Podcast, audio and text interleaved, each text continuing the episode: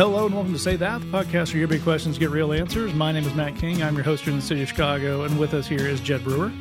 Well, I, that's a new twist on that. I did not see that one coming. Some 560 episodes in, Jed, Jed can still surprise us, even in the intro. Good to know. I do it again. With us all the way from Rutgers, Tennessee is Lee Younger. International Jed did not disappoint. That's right. Jed has reached a level of jet lag where new and interesting greetings are held within himself. They're revealed. Like the end of 2001, he's achieved a new plane. Very, very much so. Very much so. Indeed, we are all back together uh, from various travels and travails. We have got a great show for you. We've got some of your amazing questions. But first, we start with a mystery emergency.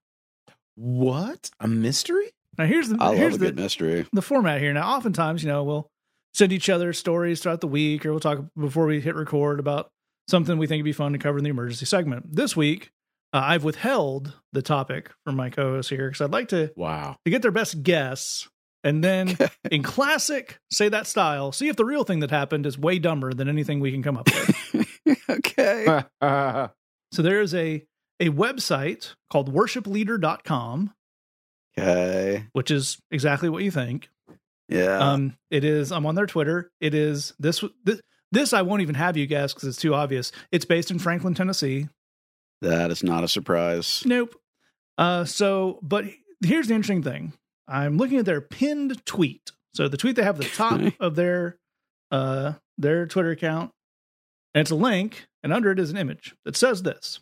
To clarify the recent misinformation campaign, we have created a short statement with FAQs. Okay. worshipleader.com to clarify the recent misinformation campaign we have created a short statement with faqs Okay. so Interesting. let me give you some headline some uh, headings without giving you the Okay. headline of the article Okay. uh, okay. this was posted on uh, scant two days ago first one what happened?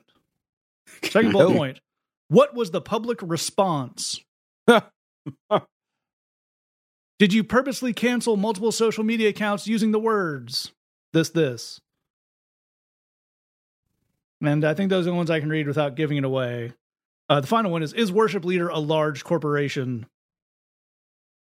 Okay. so any guesses I'm pretty sure the answer to that one is no. Yeah, no, it's that's definitely a no. Um, so I will point out that this is this is not a scandal of like the the recent spate of church scandals. This is not an incredibly dark thing where I'm setting you guys up. This Yeah. is, no, no one was harmed, no one was hurt, Yeah. Yeah. no one was was Okay. traumatized. But yeah. something happened with worshipleader.com that they had Okay. to create an FAQ. The first two bullet points are what happened and what was the public response. okay. Well, here's here's my guess. You know, and I I'm coming off of the the thing with the Gospel Coalition and the really inadvisable article about uh, married sex, and and so. I think that they had a whole feature about how to bring lyrics from Song of Solomon into your church on a Sunday morning during the worship time. That's that's my best guess. Okay. Yeah. That does, uh, while Lee's thinking, that does remind me of something we won't do a full emergency on, but we were talking about uh, recently in our, our group chat this uh, a couple weeks ago of somebody was kickstarting like a graphic novel based on Song of Solomon. Yeah. They also had a Oh. frequently asked question section, and one of them was just, How sexual is it? And if you have to write that for your Christian graphic novel GoFundMe, that just feels like a moment where you'd pull up and ask some hard questions of yourself. Yeah. Well, yeah, I just pulled up Song of Songs chapter 1 and there's there's a number of things here that I think could make pretty great Tomlin-esque worship titles. This one, The King has brought me into his chambers. Like, That could also be a Prince song. oh dude, that would be a good Prince song. oh my goodness. Lee, any guesses on the the misinformation campaign apparently being waged against worshipleader.com? I mean, I have all these ideas uh floating through my brain like um like uh like Muppet recreations of the greatest uh, Hillsong hits. Ah, And sure. Pepe the um, Prawn and Oceans, that kind of thing. Yeah. yeah. Yes, a- abs- 100 Now that is going. Now I I can't think about anything else for the rest of the episode. I'm going to be phoning in the rest of the episode. I'm just letting everybody know because that's going to be too fun. Yeah. Or just a, a Statler and Waldorf post worship service meeting Yeah. yes. where they you called that a lead. Ho, ho, ho. Yes, I I can't. I don't think this joke is fully formed because I'm not sure if it'll be someone singing about her or her singing about herself or she's pitching that every. I think Miss Piggy pitching that they end the set with a song called "How Great Is Our Hog." Oh, Miss Piggy being dude. great. That feels like dude. not all the way there, but I I celebrate that. That is that is Wow. great. And then, uh, you know, like a, a, a song about being cleansed of your sins called "It's Not Easy Being Clean." there you go. That's outstanding. So uh, all all fine guesses and all better, more entertaining than what actually happened. Um, okay. so uh, the fine people at worshipleader.com copyrighted the phrase worship leader. What? Okay. Yeah, so they uh, trademarked, not copyrighted. Those are different things. They trademarked the phrase worship leader and were pulling down, like putting sending cease and desist orders to like some uh like parody accounts that use that. So there was one that was like uh a guy who made kind of Star Wars themed parody Oh, yeah. songs called like Rogue Worship Leader. I Rogue worship. I've seen I've seen that dude's stuff before. I've, Yeah. I've actually had people. I've had people send me his stuff before. Yeah, they shut him down. Are you serious? the term worship leader yeah and then similarly to the gospel coalition article i had to go into the web archive to find uh they originally put up an article titled why we defend our worship leader trademark and that went so badly that they scrubbed that from their site and replaced it with the other one Oh gosh. which is now titled worship leaders trademark dispute statement Cool. There's that. Ah, I don't even want to do this. I, I'm just thinking about that. Uh, that that whole uh, bit in Corinthians where Paul says, "You guys are already completely defeated. You're suing one another. Why not rather be wronged?" Yes, that's a very very good point. Um, so let- let's let's hear it from their situation. So what happened? What was the public response? What happened is we, you know, whatever, um, started uh, sending uh, cease and desist via Facebook or uh, copyright strikes. Good grief. Uh, here's their what was the public response? Shortly after these profiles were affected, we got emails from people who were upset. Some began online campaigns saying we were profiting off the popular phrase worship leader, which is used throughout Christendom, and demanding we give up our trademark. Many of these campaigns misstated facts and defamed our company. We received hateful and antagonistic emails from some church leaders. Christian media outlets sensationalized the story in editorial coverage Oh. Yeah. we talk a lot about the victim complex that uh, white, particularly white evangelical Christians have on the show. But oh my gosh, you were not the subject of a hate campaign. From what I saw, there was one dude who, like, everything they've tweeted in the last week was like, "Hey, you guys be real jerks about that trademark thing. That's stupid." Do you own a trademark on the job title position worship leader? No. The trademark owned by worship leader relates to business activities in the specific categories and has nothing to do with the title's common use in hundreds of thousands of churches every day. Again, if you describe worship as in like, you know, the thing that is uh, presumably offered up to God, an act of sanctifying and worshiping and communing with the holiness as a business activity in a certain in a specific category, you've lost your mind. Yeah. Also, I like the idea of it's not like we profited off it. We were just doing it to be jerks. Do you purposely cancel multiple social media accounts that use the words worship leader? No, we contacted Facebook with concern about a single account that had created brand confusion for our ministry. Other affected accounts were restored within days of our knowledge of their removal. if pa- if parody accounts are getting confused for your non-parody thing, that's a you problem. Yeah. Oh, gosh.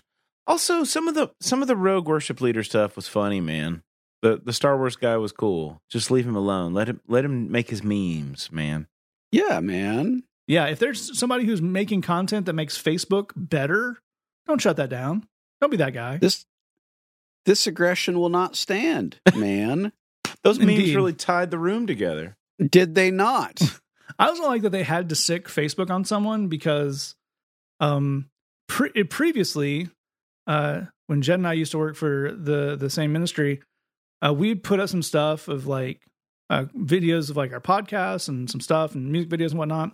And we regularly got copyright struck for stuff that Jed wrote, produced, and published all in his own home. yeah. Yeah. And I had to write to someone at Facebook and say, I don't know how much more we can own something. this came out of my brain. Yes, this is that this can't be more Jed. Jed cannot have more to do with this. Please stop pulling it off of your platform. But these guys just called up uh called up Mark over there and said, We think the Star Wars guy is giving us a lot of trouble. Gosh. Poor Star Wars guy, man. I'm not sure if he's the, the one that they uh, sicked him on, but he is apparently the most, pop, most popular and beloved person who got caught in the wash. Uh, it's interesting, and you know, I'm I'm not trying to you know to knock anybody, but like the whole thing, if you're trying to to trademark this term that clearly doesn't belong to you, which by the way, I don't know if they know, but like other people can challenge an issued trademark. So like Yep. the fact that you have it doesn't mean you get to keep it. Um, but like it would be one thing if they were like just this huge, you know, like everybody knows that's what this is, right? So I mean, like I don't know, like if if Christianity today wanted to. Eh, this would be weird, mm. but if they wanted to trademark the word Christianity used in journalism, like that would be really silly. But mm. like they are kind of a colossus in that world, so you could kind of see the point, right? Yeah, I'm sure they have Christianity Today trademark so someone can open like christianity-today.net and Exactly. put up their own blog. the, these folks on Twitter have 16,000 followers. On Facebook have 22,000 followers. Ooh. On YouTube have 3,000 and on Instagram have 9, not 9,000, 9. Like the numeral nine. Like the numeral 9. At well, least they don't the go Insta- in for these newfangled social medias, Jed. They want to make sure Instagram's going to last. Yeah. Oh, I was I was wrong. If you click through from their website, they have 30,000 on Instagram. If you click through from their Facebook, they appear to have 9, which is also a sign of real quality of Things not- are going great. things are going great. But like, dude, and to be clear, like, you know, I mean, they've they've put real work into building a presence, but like, guys, when you've got you know, an average of of twenty thousand followers on a social media network, like you are not a media colossus. No. Like you, you you do not have like this this brand that must be protected because it's you know Yeah, I, I at this I completely track with all of that. I think we also might be missing an opportunity here, fellas, which is what other offices in the church could we go ahead and trademark so that anytime Ooh. anyone uses them, we can cash in on their negligence. Well, church pastor is definitely way up there. Yeah. So Yeah. Teaching pastor, we could just Ooh, trademark that right like now. that. that's very very good. Well, there's also, you know, there's the cashing in element, but that does seem complicated. Are there some titles or things that are so annoying we can try to trademark them just so other people don't use them? Uh, Mm, Pastor's chief of staff. That's a good one. Yeah, kind of any, yeah. anything that's not like pastor and then a group of people you pastor. So youth pastor, pastor for adult ministries, pastor of women's ministries, college pastor. If it's something along the lines of like pastor of familial formation and spiritual, nope. We, we copyrighted all pastoral titles longer than four words. we we cop we copyright and trademark stuff just so that churches won't make stupid things. yeah. We don't even want to Yeah. profit off of them. We just want to stop churches from saying stupid things. We we are trademark squatting, but it's for your own good. We're, we're the world's first ever aggressive consultancy firm. It's not that because church consultancy exists, dear listener, but it's not that you called the company and you're like, "Hey, give us good ideas." It's like, here are things we think you shouldn't do, and you didn't ask, but we're going to legally enforce it. Yeah. So here's the most disturbing thing I found in this Q and A, in this FAQ. There's a lot. There's a lot there to be sure. Um, so one of them is, and here's the last uh, refuge of a scoundrel. The qu- the Q is what does it as uh, basically does that, do other Christian uh, companies have trademarks? And they say, why, yes, we yes they do. A lot of them do, and it's a totally normal thing. And you have to enforce yourself so you can say in business, oh, is a trademark common among Christian companies? Yes. Most ministries, churches, Christian music labels, book publishers, artists, and magazines have trademarks. Using another company's trademark and trading off that company's hard work and est- is established reputation is illegal. In fact, one of our loudest dissenting voices in the effort to attack us for our trademark has now also applied for a trademark. We support their right and decision to do that. Uh-huh. Uh, worshipleader.com, to quote my mother, if every other Christian media outlet jumped off a bridge, would you also file legal paperwork so you could profit off them jumping off a bridge? But here's the uh, here's the one that really uh, yikes me. This is is worship leader a large corporation? No, as we were founded by a guy and he passed the thing and he passed it on to his child. Uh, our founder Chuck Fromm passed away in 2020. His daughter Lexi assumed the role president. She's one of a, only a few female leaders in the industry. Still not sure what industry we're talking about. Then a group of kingdom minded investors came on board to help the company and continue its mission.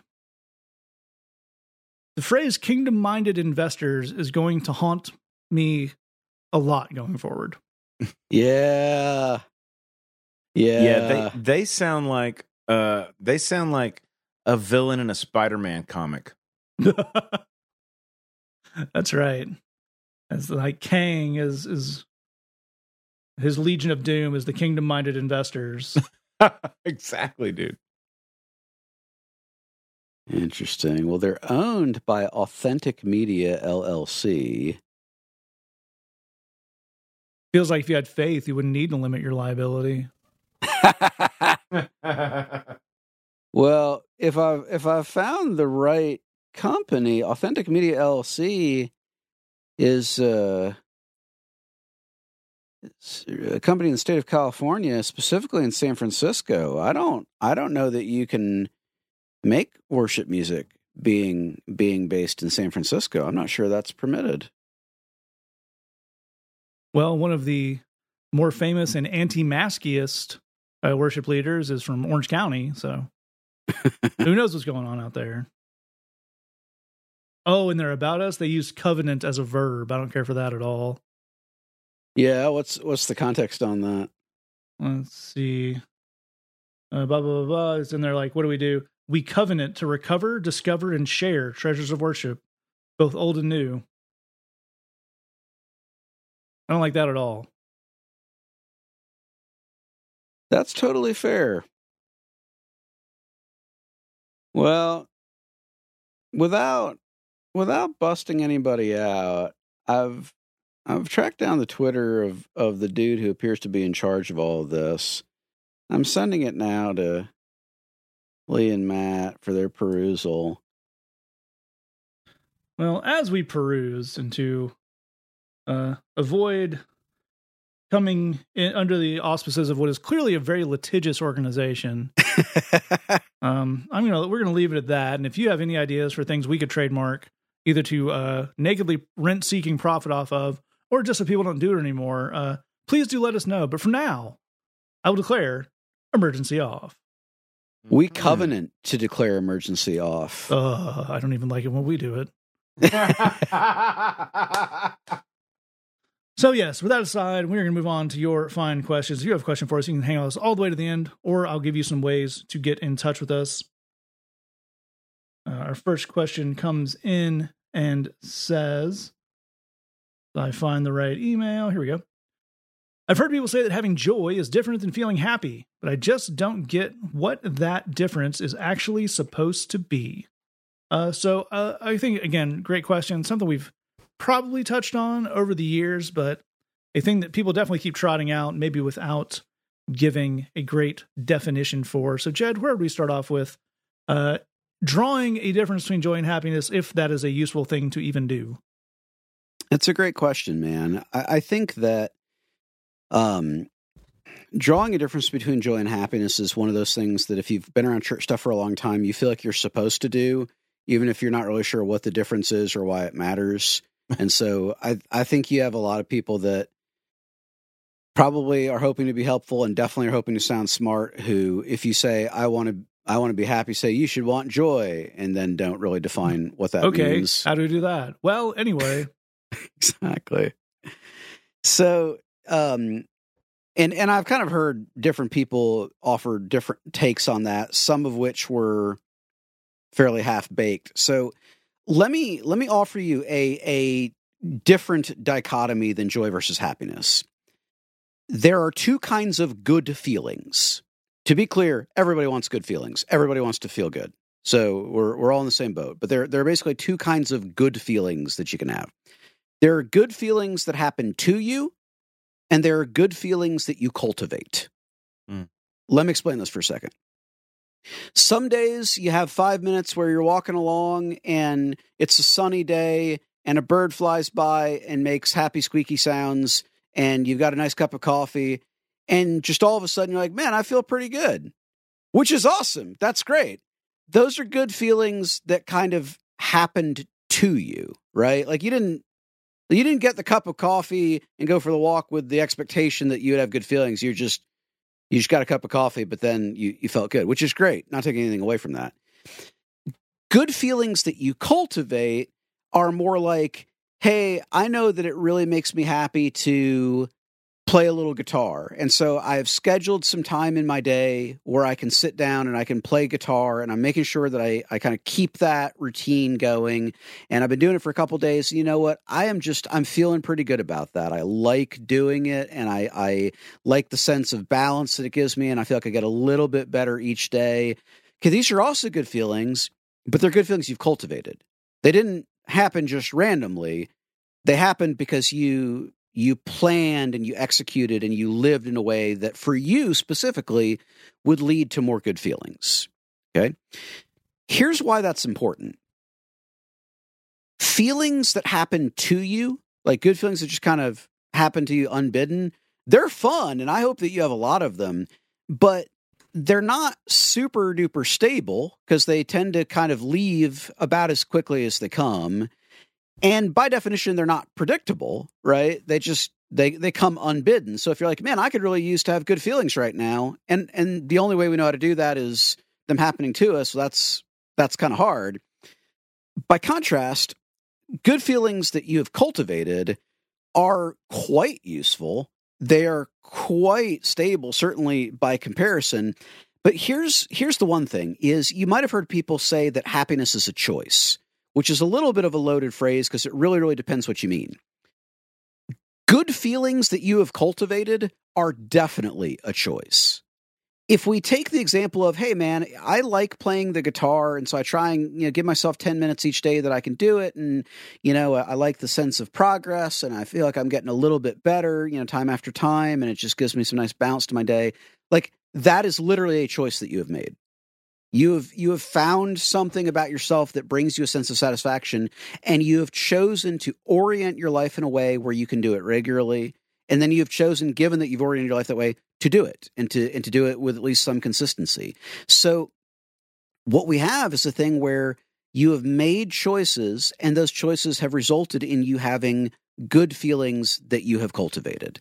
Again, that's actually really useful. It's it's pretty darn stable it's not like morally better than good feelings that just kind of happen to you, but it is more readily attainable. And again, I think there's a fair amount of posturing that goes on when people talk about joy versus happiness, but like for all of us on the show, we want you to have maximum strength good feelings in your life. Like we, we want you to have all the good feelings. We want you to have as much of them as you possibly can.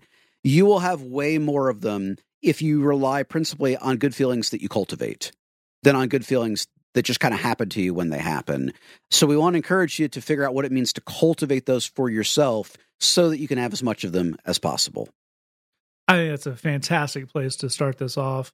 and Lee, I'd love to get you to come in there because I think one of the things Jed is is getting to there is that there's a limited utility in drawing a difference between joy and happiness in a kind of a very sermony ways, which is often used to kind of in, in the, when I've heard people say it, create this idea that you can not be feeling happy but have the joy you're supposed to have in you know to fulfill whatever biblical commandment to rejoice and be joyful which is uh, would make you insane to say i have joy but i'm very miserable would not be like not a thing also i don't think what you're what anyone who wrote those passages is going for so i like jed kind of giving this more of an umbrella of good feelings and maybe what people are trying to point out if we're giving them a massive benefit of the doubt is how good feelings are actually supposed to fit into your life.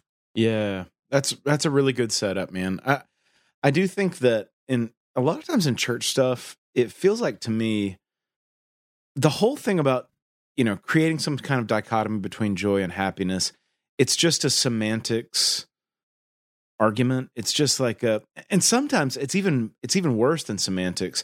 Sometimes it's it's people who basically are miserable and don't know how to be happy saying, "Yeah, but I have the biblical virtue of joy." Yep. Even though I'm not a happy person, I I I advertise myself as an unhappy person. Everybody that knows me deeply knows that I'm unhappy. But look, you can't uh you can't bring any accusation against me against me because obviously I have the biblical virtue of joy. Um, that's that's even uh, f- more flimsy than semantics. That's just it, it. It gets to a deeper problem that that I think a lot of folks have, not just Christians, but um, but a lot of folks, and and it's this question, and it goes back to what Jed was talking about, which is, do you actually know what makes you happy at all? Yep. Yep. Yep. And and my question, uh, to, so to go to to Jed's point and Matt's point, um, do you know what feels good? Um, do you know what, or or or, and and it's okay if you don't. Um, but let's talk about it. Are you in a place in your life where you you know what you think is supposed to make you feel good? Like a person of your age, a person of your station in life, you're supposed to like this kind of music, you're supposed to like this kind of fashion, you're supposed to like this kind of entertainment, you're supposed to enjoy this kind of lifestyle or whatever. And what if you don't? Um, I, I was joking with, uh, well, actually, so last week, my, my kid is on spring break. He and I went to this arcade where they had a laser tag.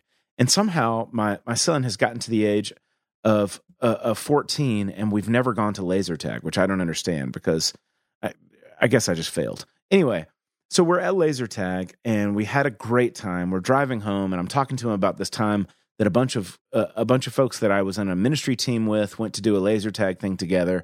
And he was like, "Oh, that's so cool. Who all went?" And I was telling him who went, and he was like, "Cool. Who won?" And I realized that that one of the guys that won was uh, me and Matt's buddy Sam. And my son asked me what was his call sign, and I remembered his call sign was this name that he came up with for his Dungeons and Dragons character, which when he was in middle school, he was not allowed to play Dun- Dungeons and Dragons, so he played it on the down low and he didn't let any of his friends do know about it because he he figured he would be embarrassed. And everybody found out about it. His mom found out about it. He got in trouble. His friends found out about it. They made fun of him. And he tried to hide it, tried to ignore it. And then one day he just he just busted out and he just said, "Everybody, everybody in my life, my name is Sam, and I play Dungeons and Dragons, and my character's name is Saladar, and I'm proud of it. And Heck yeah, it was Sam. just this Heck it was just this great moment where everybody was like, I was like, oh yeah, when we played laser tag together with the ministry team, Saladar won the day, you know? And it was just like, it was this thing where it was like, oh man, like learn who you are Yeah. and what makes you happy and own that thing, man. Like go for it. Be you. But the first part of of owning that and being you might have to be shuffling off some of the things that you're that you think you're supposed to like or the things that you think you're are supposed to bring you joy or whatever that stuff is. I think a, a, you know, it's a it's a weird bizarre Christian question and I'm not putting that on you question asker. I'm putting it on Christian culture. It's a weird and bizarre question. Is happiness the same as joy? When you read the Old Testament, you find the writers of the Old Testament talking about gladness and joy in the same verses. And the reason for that is, and this is a little nerdery, but in the Hebrew language, um, when they wrote songs and poetry, they didn't rhyme based on sounds. They rhymed based on on concepts. They like for them, it wasn't like rap music would be different in the Hebrew language. You don't rhyme based on if a if a word sounds like another word. You rhyme in your heart and in your mind. You rhyme if the concept is the same thing. So they talked about gladness and joy. That was a way that they rhymed those verses together. It wasn't to be parsed out. It's because they harmonize. It's because they rhyme. It's because they're related. They're the same thing. It's a weird Christian thing to separate out joy and happiness. The real question for us is do I actually know what would make me happy? Walking in nice weather with coffee and birdsong, that sounds like it sounds like Jed was having a great day right there. Maybe that's Yeah, not your great day. Maybe maybe your great day has something to do with uh I, I don't know, like hiking an impossible, you know, climb with crampons on your boots and there's and it's an ice mountain and for some reason that would be really really amazing. Maybe that's your gig man. That's totally cool. That's i think for for most of us i think the real question for us is do i actually know what makes me happy? Do i actually know what brings me gladness? Can i own that i am a unique human being out of all the human beings that have ever lived? And the the quest for what makes me joyful is a quest worth going on. It's going to be a unique quest, and I should go on it because uh, those good feelings are worth it. And um, and and exactly as Jed's saying, finding out what they are and then aiming at them on purpose is a worthy quest. Yes, absolutely right. Extremely well put. Um, as a contrast for Lee's story of uh, our buddy uh, declaring his his identity in Dungeons and Dragons to everyone, uh, a similar thing is I the only memory I have of that laser tag game is when they, they like run you through the rules at the beginning, and it was like some seventeen year old kid, and he was like, "So is uh, the boundaries, and if you have a gun, and if you have any questions, please contact one of us. My call sign is Kilgore." He just didn't he didn't seem excited to be Kilgore anymore. The thrill was gone from that, and uh, you know that's what that's what happens when you make your your passion your your job. Just gonna put that out there. If Little side if, if people. I, I would love to experience Kilgore, Kilgore back in the days when he really, really woke up and thought, "Today I am Kilgore." Yeah. yeah. That's right. That's what we're that's what we're all chasing. It'd be a Salazar, and- not a Kilgore. That's all I'm saying. Yeah, yeah. Just you know, Saladar ate his lunch that day as well as everybody else. Absolutely. Uh, we're gonna move on to our next question. Here it comes in and says, "Is there something sinful about making something happen in your life? Is that not waiting on the Lord?" An excellent question, and uh, listener, I'm in love with you. We've been doing this show for a long time. Uh, we've all developed a bit of a sixth sense for the "I'm asking this question about a sermon point I heard that sounded strange." Yeah. Uh, this one, I'm not. I'm not saying. I'm just saying this one kind of reeks of that. And Jed, where do we start?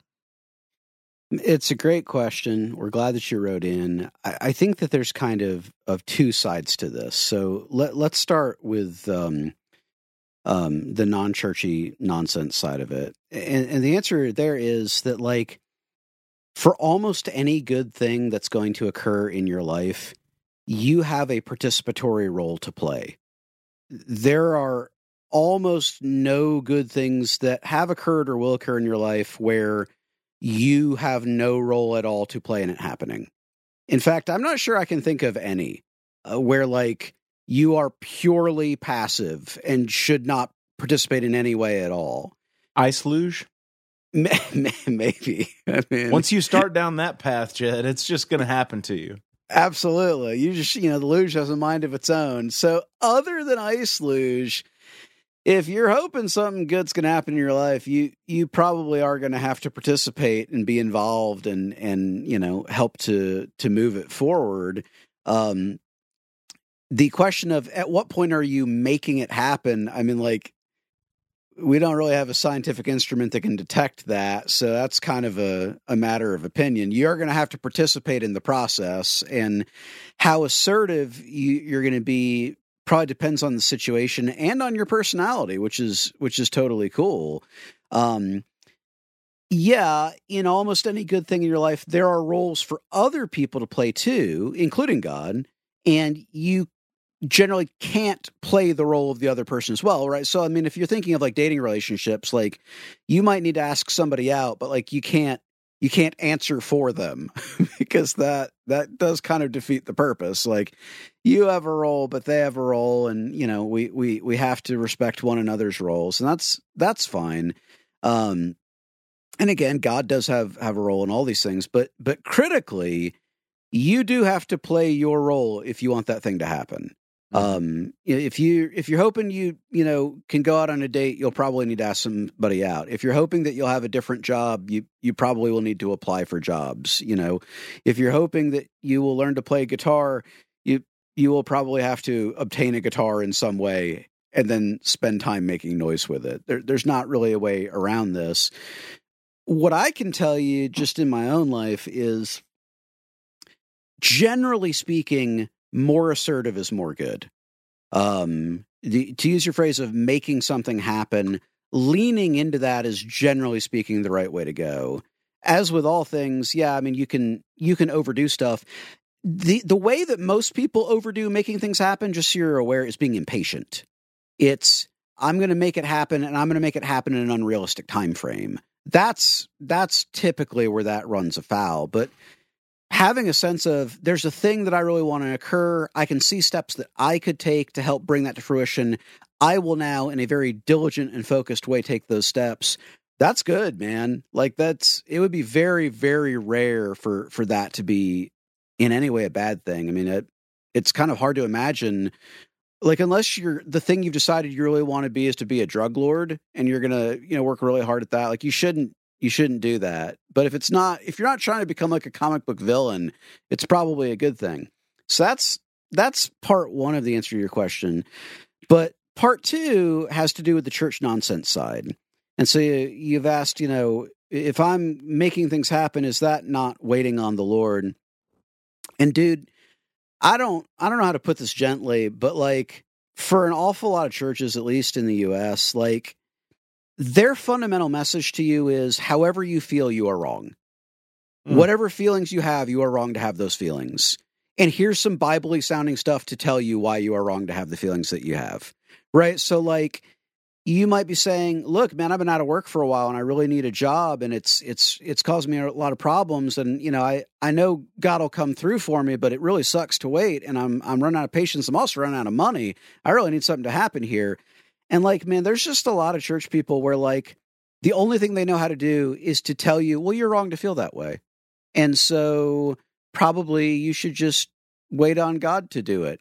Which, man, that's that's not good advice. Like you should you should talk to a career counselor and apply for jobs. And and you know yeah you should pray and you should ask god to open doors for you. And you should also ask god to give you strength for that journey and ask god to give you courage to take steps and to ask god to sustain you. But you should absolutely be taking steps man. This idea of for you to be in charge of your own life and and and driving forward things in your own life that that's somehow not waiting on the lord that's just a bunch of nonsense man. Um you know i can I guess I can imagine hyper specific scenarios where the wise thing to do is to be extraordinarily patient, bordering on passive, and you get that advice from a number of people with real subject matter expertise. And when you pray about it, you feel like you're getting a leading from the Lord that those people are right and you should listen to them. And therefore, the wise thing is to be very patient and very slow on a particular field of endeavor. Like, I can imagine that happening, but you should not expect that to be the majority case in your life. That would be a very, very rare occurrence where you would want a lot of people who really know that scene to weigh in. Otherwise, I think you've just got somebody putting a guilt trip on you for no reason. Yeah. Absolutely right. There's a lot of great advice in there. Uh, chief among them, if you assertive is oftentimes more good until you find yourself getting to comic book villain level. Yeah. The kingpin yep. is too assertive too assertive, too much. if you find yourself getting that far, you know, demanding that you know you your team of ninja assassins take out people who are impinging on your your schemes, you got to dial that back just a little bit. If Yeah. you're punching a blind lawyer in the face You've gone too far. in Hell's Kitchen, Yes. Yes, and speaking of lawyers, and while we're covering things legally, uh, I was struck by Jed saying if you if you think it makes you happy to play guitar, obtain a guitar. I would like to amend that to buy a guitar. Do not just obtain a guitar somehow. The Say That podcast does not support that. Please purchase one. Uh, you can find them very reasonably. Or I have one that I'm not doing anything with. Uh, you Just just email me. I, my wife would love to get it out of the apartment. That's fine. Please obtain a guitar through legal and ethical means. No, I specifically want you to do a smash and grab on a guitar center. I mean, take a brick, mm. go to the window. It's the only, you know what? If you don't do that, maybe you're just not trusting the Lord to cover your legal bills. There you that's, that's maybe something you should think about. Jed, here's what I want to ask: Would the brick be necessary? Because every guitar center I've ever been in, I could walk in, pull something off the wall, and go, "I'm stealing this." And they'll go, "Yeah, yeah, I guess." Cool, bro. and they're correct. That is the exact right amount of effort they should be putting into that job, and I celebrate it. Yeah. Uh, so uh, Lee, anyway, back on topic. Um, so a lot of great stuff there from Jed uh, in earnest. And where do we pick up with this idea? I think he's exactly right that there is a certain amount of this of just you said, uh, actually tying it back to the last question. You know, you t- maybe told someone or just heard a sermon about, I am unhappy and I'm doing this thing. And then some Christian person said, Well, you're probably unhappy because of that thing, because that's the only piece of information I have. And I know two facts that you're unhappy and that you are bad. So let me reflect that back to you in this way. Um, so where do we go about kind of uh, re uh, uh, kind of rethinking some of that? let's let's first of all uh, clear up some of the the Christian nonsense that Jed referred to. Uh, Good alternate title for this show. I I would bet a lot of dollars that you heard a, a pastor preaching a sermon from the book of Romans in chapter 14 where the apostle Paul does say completely it, it and if you so- isolated this it would be completely out of context that everything that does not come from faith is sin. That is a sentence that's in the Bible. However, it's part of a broader context in the book of Romans in chapter 14 where the apostle Paul is talking about the fact that some people have qualms about eating certain things based on uh, you know some some pagan rituals and rites and some people don't have the qualms about the things and we need to respect each other and care about each other. And that is the context by under which he says look everything that doesn't come from faith is sin. In other words you could do something without you know without thinking about it without caring about somebody else in your life. You could just railroad somebody and you would hurt their feelings or you would offend them or something like that. And so let's let's walk with the lord. Let's be sensitive to the spirit and let's be careful about the way that we make other people feel about their own convictions and stuff like that. That has nothing to do with the idea that you should just completely have no assertive uh, drive about anything in your life. All that to say I am absolutely on board with Jed completely 100%. Somebody preached a sermon about some verse like this or something else like it that that they took out of context. And the thing that you need to know is everybody needs to relax. Believe in the Lord and then live your life. Yeah. Like look, love stuff, choose stuff, try stuff, screw stuff up, learn from that stuff, be willing to reflect on the things that you've done and grow. That is the human experience. God understands that. The Bible says God knows that we are dust. Um, part of a huge part of our faith is that God is at work in the midst of everyone else's screw ups and plans and schemes, things that go well and things that go awry. Everybody needs to relax, live your life, be willing to make mistakes, grow, reflect, change, and and and figure out what it looks like for you to move forward. All of that stuff is completely normal, but you are going to have to take control of some things in your life. And that is not a thing that is against your faith. Growing and learning, changing, and in humility, reflecting and adjusting, those are all very, very godly things. And you can absolutely do that. fantastically put. That's great stuff from both of these guys on that. We're going to move on to our final question for this episode. It comes in and says, Is it wrong to want an apology before forgiving someone? I don't feel good about letting someone back into my life if they won't admit that they did wrong. Another a great question, and another one that reeks of I heard a sermon of someone re- trying really, really hard to make a point they didn't entirely understand, and now we're here. Um, but again, a, a great question and one that I think has some some wide reaching uh, applications. So, Jed, where do we kick off? It's an awesome question, man. Okay, so uh, real quick, I want to talk about just the mechanics of forgiveness, and then we're going to talk about, I think, something that's a little bit more important. So, in your question, you are equating forgiveness and restoration, which are not the same thing.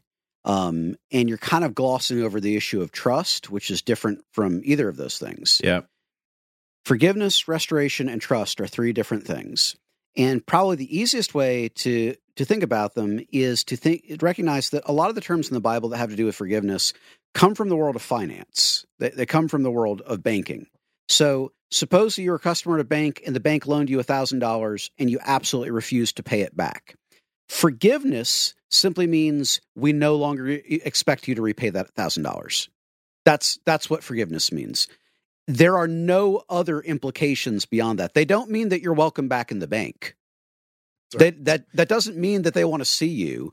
It definitely doesn't mean they would ever loan you money again ever. It means you owed us a thousand dollars.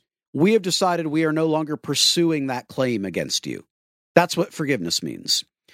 Restoration means eh, if you've if you've got ten bucks and you need change for a ten, we're willing to let you come in the bank and and you know do that business there. We're not you know going to never allow you to be around ever again. That's restoration. And then trust is we're willing to think about possibly loaning you money again in the future. That's that's what each of those three things are. And so like in, in your own personal life right like if someone has has hurt you forgiveness means i'm not seeking revenge against this person I am I am letting this this thing go like in within my own spirit. I'm I'm releasing this claim against them. Restoration has to do with the rebuilding of a relationship where you guys can interact and, and be be civil. And then trust is where they they earn your trust. And and part of the trust is that they're not going to act that way again in the future. There is a an obligation in scripture to forgive, which again is an internal thing where you are deciding I'm not going to pursue this claim against them. I'm not going to seek revenge against them. There's not the same kind of um, mandate in the Bible for restoration, and there's no mandate in the Bible for trust, um, like at all. So there's that. But that's kind of the mechanics. I want to talk about something a little bit different for a second. You've got this person, I assume, because people don't generally ask these questions in the abstract. You've got this person who's hurt you. They've done something and you feel an obligation like I'm supposed to be a certain way, but I don't know, and they haven't apologized. I want you to imagine that God appears to you on a cloud, and God says to you, Man, you don't have to do anything. With this person, this one time, you don't have to do anything. If you want to just declare this person totally dead to you and you don't, you never think of them ever again, fine, no problem. You can you can do whatever you want here, and I'll I'll back your play. I want you to imagine for a second as a thought experiment that God appears and says that to you. What would you want to do? I want you to think about that. What would you want to do? And I want to encourage you to really explore that space, to really go through what you would want and why you would want it. Because I think you've got some feelings and some thoughts about this other person that you are not fully acknowledging to yourself. Yeah. Right. Like, my guess is that this person has been kind of unpleasant or unkind or not good towards you, maybe quite a little bit. And then there's like this one thing that's clearly out of bounds. Um, and it's like, okay, well, that has to be dealt with because of like Christian rules and whatnot. But I also just kind of don't like this person and I don't I don't really want to be around them here's the thing, man. You're allowed to not like people. Like you don't you don't have to pretend like uncool people are cool. You you're under no obligation to do that.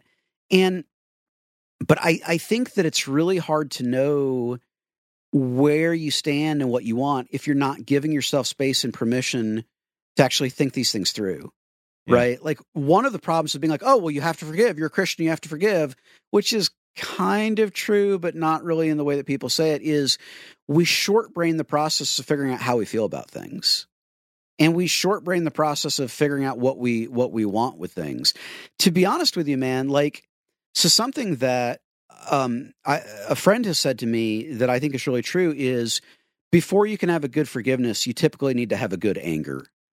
And I think it's worth looking at have you even given yourself permission to be really pissed off at this other person?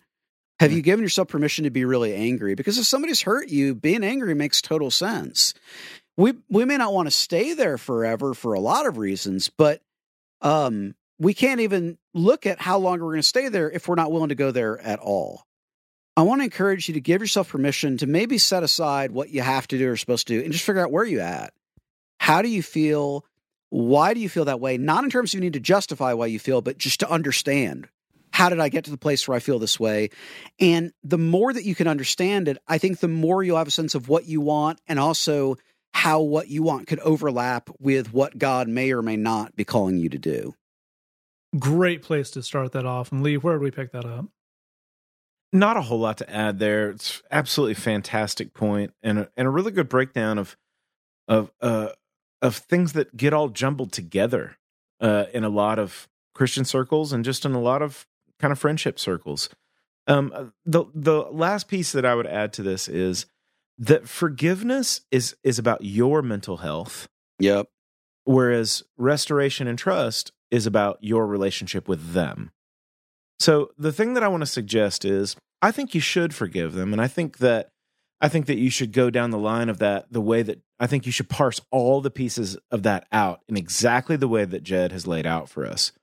And the reason is that if you hold on to that sense of debt that I have to pursue um, this being made right because this person hurt me or because this person embarrassed me or because this person made me feel the fool or whatever the thing was you know the the the idea that you're going to get the perfectly satisfactory um you know uh payout on that debt it's pretty low in actual relationship experience. I mean the jerk store line just doesn't play as well as you think it's going to.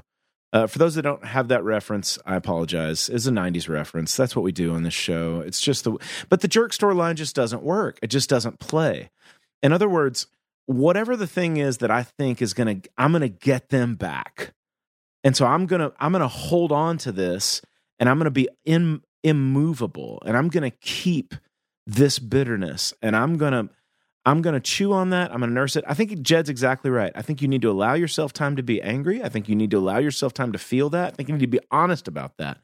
And then I think you need to process through that and get to the place where you forgive, not because you're seeking a relationship with this person, not because you're not willing to set up healthy boundaries against this person.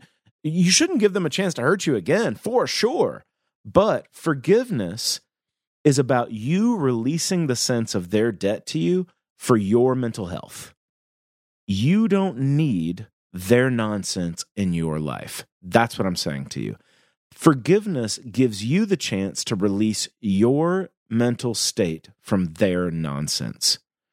In a way, the longer you hold on to that sense of their debt to you, they stay an, a harmful force in your life, if you can dig that they remain a person who has not only the potential, but the actual agency of hurting you.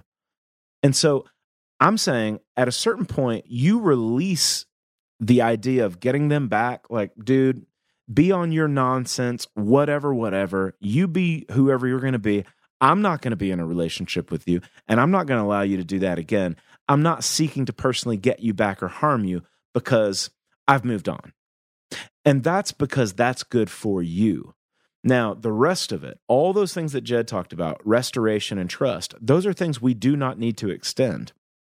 I think that there is a, I actually think there should be a, a friendship bill of rights And um and, and if a person is not going to honor those things, and if they have shown themselves to be untrustworthy in the things that the, the things that real and good friendship you know requires then you should not extend them the right of friendship.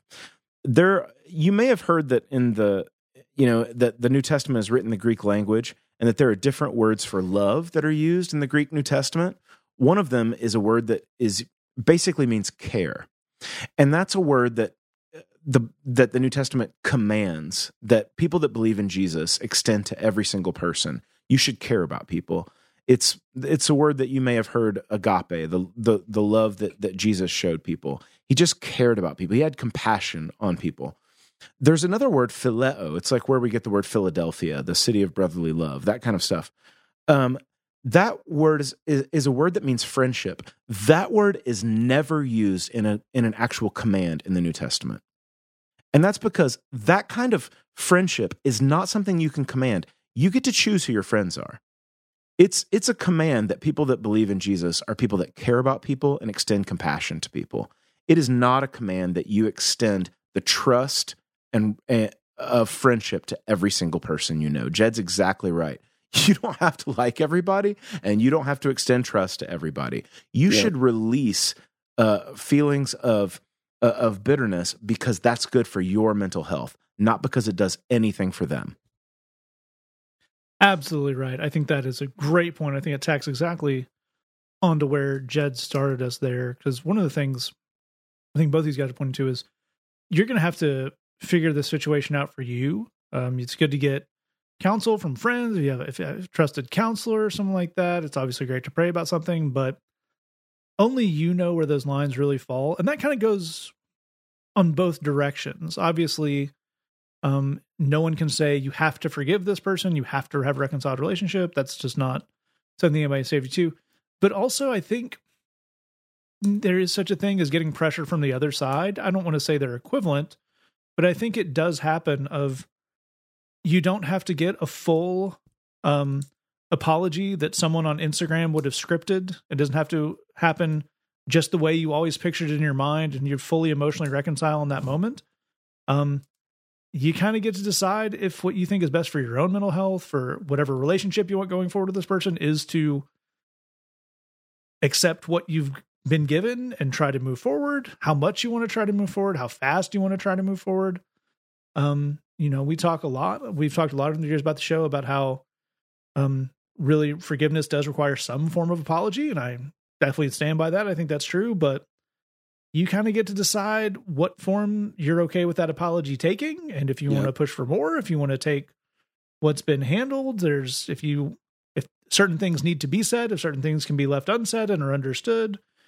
Relationships are are tricky and communication is tricky and um, there's not a script you have to follow one way or the other. This is about uh, what's best for your life uh, with this person in it or out of it how much they're in or out of it what's best for you going forward. And that's a thing worth keeping in mind. And we definitely feel that's true for you. All right. If you have a question for us, say that podcast at gmail.com, bridgechicago.tumblr.com slash ask. We're going to keep that entirely anonymous.